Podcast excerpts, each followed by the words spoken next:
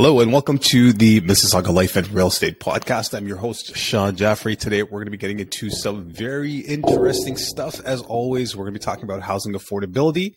We're going to get into population growth uh, in the last little while, and we'll also be talking about consumer delinquencies. This is something we like to touch upon every couple of weeks just to kind of see what kind of trends we're having, uh, you know, right now, maybe going forward. By the way, folks, if you find value in these podcasts, please consider subscribing and also sharing with friends and family. All right, let's get right into it. Housing affordability is still dreadful. No surprise there, but it is improving. All right, well, how's it improving? For the last six months, we've seen that mortgage payments on average, when we're talking about the Canadian national average, they've kind of remained the same, but we've seen incomes go up a little bit. Uh, past six months during a time where average hourly wages have surged three point nine percent nationally uh, and five point four percent year over year. So as a result, you know, it, it, the Bank of Canada says that this is a good thing. It's a positive sign. Housing affordability is getting better. It's not what it was three years ago, four years ago, yes, but it's getting better. There's there's some light at the end of the tunnel, so we're hoping it continues. The trends are, are going to be positive. Okay, so just a snapshot. I mean, housing affordability, what it was, where we kind of saw like a balance between, you know, earning a, a good income and having a good lifestyle uh, in Canada. I mean, it, I remember those days, right? Like, so we're looking at the numbers as far back as uh, the year two thousand. So the housing affordability index, um, you know, let's just on a scale of twenty percent all the way up to like sixty percent. The highest we've had it was in nineteen ninety. It was at about fifty-five percent, the housing affordability index. Uh, you know, again, we're taking into account income, cost of living, inflation, et cetera, et cetera. So it's really, really high at that time. And then in a few years, it came down. Like, Like nineteen ninety-six, it was like between thirty and thirty-five percent, maybe thirty-three percent. And that seemed to be like the sweet spot where people would still be like, yeah, you know what? I'm not living a great life, but everything is good. You know, I'm able to pay my, my mortgage payments, et cetera, et cetera. I have a quality of life that's still considered desirable. So thirty to thirty-five percent is where it kind of stayed, like thirty, I would say thirty to thirty-three percent from two thousand all the way up to twenty sixteen. twenty sixteen, it started to go up from some twenty sixteen to twenty twenty. That same housing affordability, affordability index went from thirty-five percent to about thirty-six, thirty-seven percent. That's where it stayed all the way up to the pandemic times. After the pandemic, when I don't know what happened, things just went crazy. Housing affordability index, I mean, in the last, what we're talking, two years, three years, it's gone up to over fifty percent. So fifty-one, fifty-two percent housing affordability index. What that pretty much means is fifty percent of your income is going into housing, which doesn't leave you with a lot of um, income to do other things, you know, disposable income to like go to the cottage, go on vacation, whatever that may be. So it's getting better. We've seen a downward trend because income is going up and payments have kind of stayed the same, hoping that it continues to come down.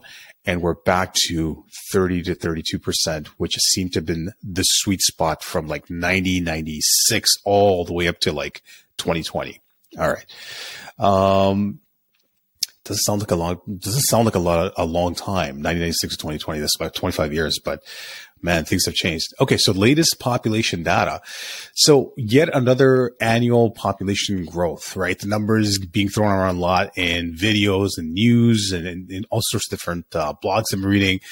One million people came to Canada in twenty twenty-two. Obviously, they're doing that to kind of bridge the gap because there's been a, a labor shortage. If you've been to like a Home Depot or something, you'll know exactly what I'm talking about. Uh, but yeah, so we had a million people come in. And the reason why it's important to kind of dissect this figure is because a lot of people will hear this number. A million people came to Canada.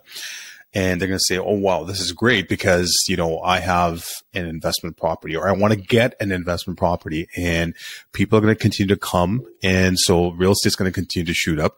So real estate is a really good investment vehicle when you compare it to other things, in my opinion, like stocks or cryptocurrency. But even there, it's a long-term play, right? Even if you're talking about the G T A, it's a long-term play. Keep in mind, up until about maybe four or five years ago, you could maybe a little bit longer than five years ago, you could still be in a net flow positive situation if you purchased an investment property with like twenty percent down. That was possible. Now, with the high interest rates, and let's say you bought something maybe two years ago, three years ago, um, you're out of pocket like twelve hundred dollars, thirteen hundred dollars a month just so you hold on to that property, uh, servicing that debt with the high um, rental rates that are being charged in the market today. So yes, a million people came in, but let's take a look at it closer, because this is, this could kind of impact sort of like your view on future projections of where the real estate market might end up. Okay. So non-permanent residents surge in Q four. Canada added nearly two hundred thousand net non-permanent residents in Q four, bringing the annual total over to six hundred thousand. So yes, you had a million people coming to Canada, but majority of them, six hundred thousand, were non-permanent residents. I think that's the first time that's ever happened. To kind of continue, you know, to kind of continue to battle that, or to bridge that gap uh, in the labor shortage that we're having, we had more N P Rs come in than actual, you know, sort of landed immigrants. Um, why that is important to note, simply because non-permanent residents have a history of kind of leaving when the job market isn't doing great. And I think that's, that's just logical. It just kind of makes sense to do that. So, and the reason I bring that up at this point is because, you know, last podcast, or maybe two podcasts, where we talked about how there were projections by all these think tanks that, yeah, we're definitely headed into a recession. So if that does happen and you have, let's just say twenty-five, fifty percent of these N P Rs leave, uh, then you have a gap. Then you have not that same amount of demand for rental properties, because these guys come in to rent. They're not purchasing. They're going to come in and rent. And so if a chunk of them leave, then that does put a downward pressure on rental prices. So if you are looking at renting, you're cheering for this. If you're uh, somebody who owns a property and you're getting good rental income, this is not such a great number for you to hear, but it's good to you, good for you to be kind of in touch with reality and kind of be prepared for the worst case scenario. Um, last time something like this happened, where the N P Rs outpaced uh, landed immigrants, was somewhere around nineteen eighty-nine. All right. Okay. So good to note. Uh, okay. So unemployment is driving the population growth. Yeah. Uh, we won't need two million non-permanent residents in the country if the unemployment rate starts to rise. This cohort sees outflows in every recession, with the most nasty being in the early nineties, when it was cut in half. So prepare for that. If the worst case scenario happens, half of these N P Rs leave, what sort of impact would that have, um, you know, on the real estate market? Resale, not so much. Rental, pretty significant. If we hit a recession later this year or early twenty twenty-four, people will be surprised at how quickly headline population growth slows. And that will probably be a good thing. Um, immigration should be robust. However, it's really hard to accept that population growth at over a million a year won't have some tremendously negative externalities. All right, let's move on to household debt. So household debt, uh, again, not surprisingly, it's jumping up. It's going up because rates have gone up eight times in the last year. Um, we went from having like one, two percent interest rates to like close to six. So household interest payments spiked in the fourth quarter, rising a record fourteen point one percent quarter over quarter and forty-five percent year over year. Not surprised with the rising interest rates. It could have been worse. How could it have been worse? Well, we know that banks are uh, doing everything possible to make sure that people don't lose their homes. I have seen the number of uh, power sale properties come on the market go up. Um, you know, we went from having like no power sale properties a month to like maybe having thirty to forty. But in the grand scale of things, it's not a big number uh, because the banks are doing everything they can in their power to help people keep their homes, which means uh, extending the amortizations from twenty-five to forty years, working out all sorts of, all sorts of different um, solutions to these problems so that people can hold on to their properties. Uh, so a report came out of C I B C that one-fifth of their mortgage book seeing negative amortization, uh, something that was just sort of unthinkable about a year ago. I, I would say like eighty percent of the people I talked to two years ago before the rate hikes, hey, we're in a low interest environment for the rest of our lives. This is how it's going to be. This is the new norm. Well, it goes to show you, right? You can't really uh, predict what the future is going to do. Uh, consumer insolvencies. So consumer insolvencies, the reason we look at it is we're, we're not in any sort of dangerous positions right now because yes, they're up. We're basically going through these numbers to see what kind of trend there is. There is an upward trend.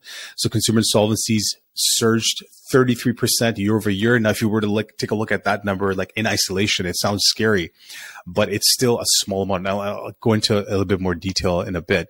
Um, so that represents the steepest year over year increase since two thousand nine. Uh, notably, the dollar volume of liabilities in those filings was up forty-seven percent because uh, a large chunk of that, those filings were homeowner filings where the debt service needed to be much higher. Okay, so consumer insolvencies in Canada, jump back to twenty thirteen. Uh, let's say from twenty thirteen all the way up to twenty nineteen, you were looking at about one hundred twenty thousand insolvencies per year, you know, ten thousand up or down uh, year over year, give or take. Uh, it's when the pandemic happened and people were kind of getting paid out C E R B and things like that. Uh, the delinquencies dropped from like one hundred forty thousand delinquencies a year for, for Canada all the way down to just under ninety thousand, right? So one hundred forty to ninety, you're looking at fifty thousand less delinquencies a year. We are seeing an upward trend now. And like I mentioned, thirty-three percent year over year sounds scary if you take a look at it in isolation, but we went from about just under ninety thousand insolvencies in twenty twenty-one to about one hundred thousand in January twenty twenty-three. So ten thousand more, thirty-three percent more, uh, but really, really low compared to what we've been seeing for the last little while, maybe a decade. We've been seeing around one hundred twenty thousand. We're at about one hundred thousand now. All right, so we're still low. However, the trend is taking upwards. Something to keep in mind. All right, delinquency rates when it comes to uh, credit cards for car loan repayments, similar situation. Um, going back to twenty fifteen, the charts show that uh, we were at, you know, we went from a low of, this is for credit cards, by the way, we went from a low of zero point six percent uh, for credit card delinquencies from twenty fifteen. To twenty twenty-two, we're at zero point eight five. So from zero point six to zero point eight five percent. So not a huge chunk, still under one percent uh, of credit card holders becoming delinquent. So again, no red flags. It is an upward trend. Keep your eye on it and kind of determine and plan uh, for the future based on these numbers. Then auto is a similar situation. Home equity line of credit, also similar situation. Uh, I mean, it was close to zero point one percent, and it's still right now, it's, it's a little bit under zero point one percent, not much, uh, much of a change. Mortgages or mortgage delinquencies have just continued to go down in the last uh, ten years or so. Um, they've just gone from point, just under zero point three percent all the way down to zero point one percent. Like they're just going down. And the reason why they're going down is because unlike credit cards, uh, you know, your auto car loan repayments, uh, H E L O C, mortgage, uh, the reason why we haven't seen the delinquencies go up like crazy is because they've kind of worked with the people to make sure that they're able to hold on to their homes, extended amortizations, et cetera, et cetera. I mean, a lot of people are just like trigger rates. Like, I mean, I think thirty percent of people have hit their trigger rates. So they're working with them. So in that sense, it seems so far, everything is fine. But hey, look, at the end of the day, you got to pay the piper. Right.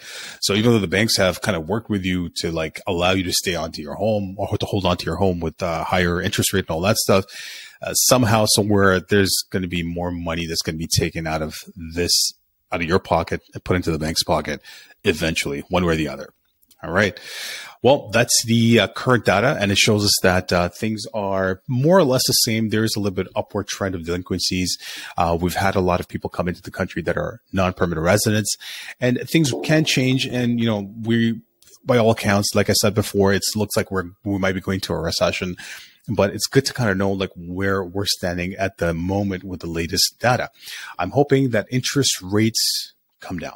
Right? Honestly, I think we're all hoping for that. The interest rates come down sooner rather than later.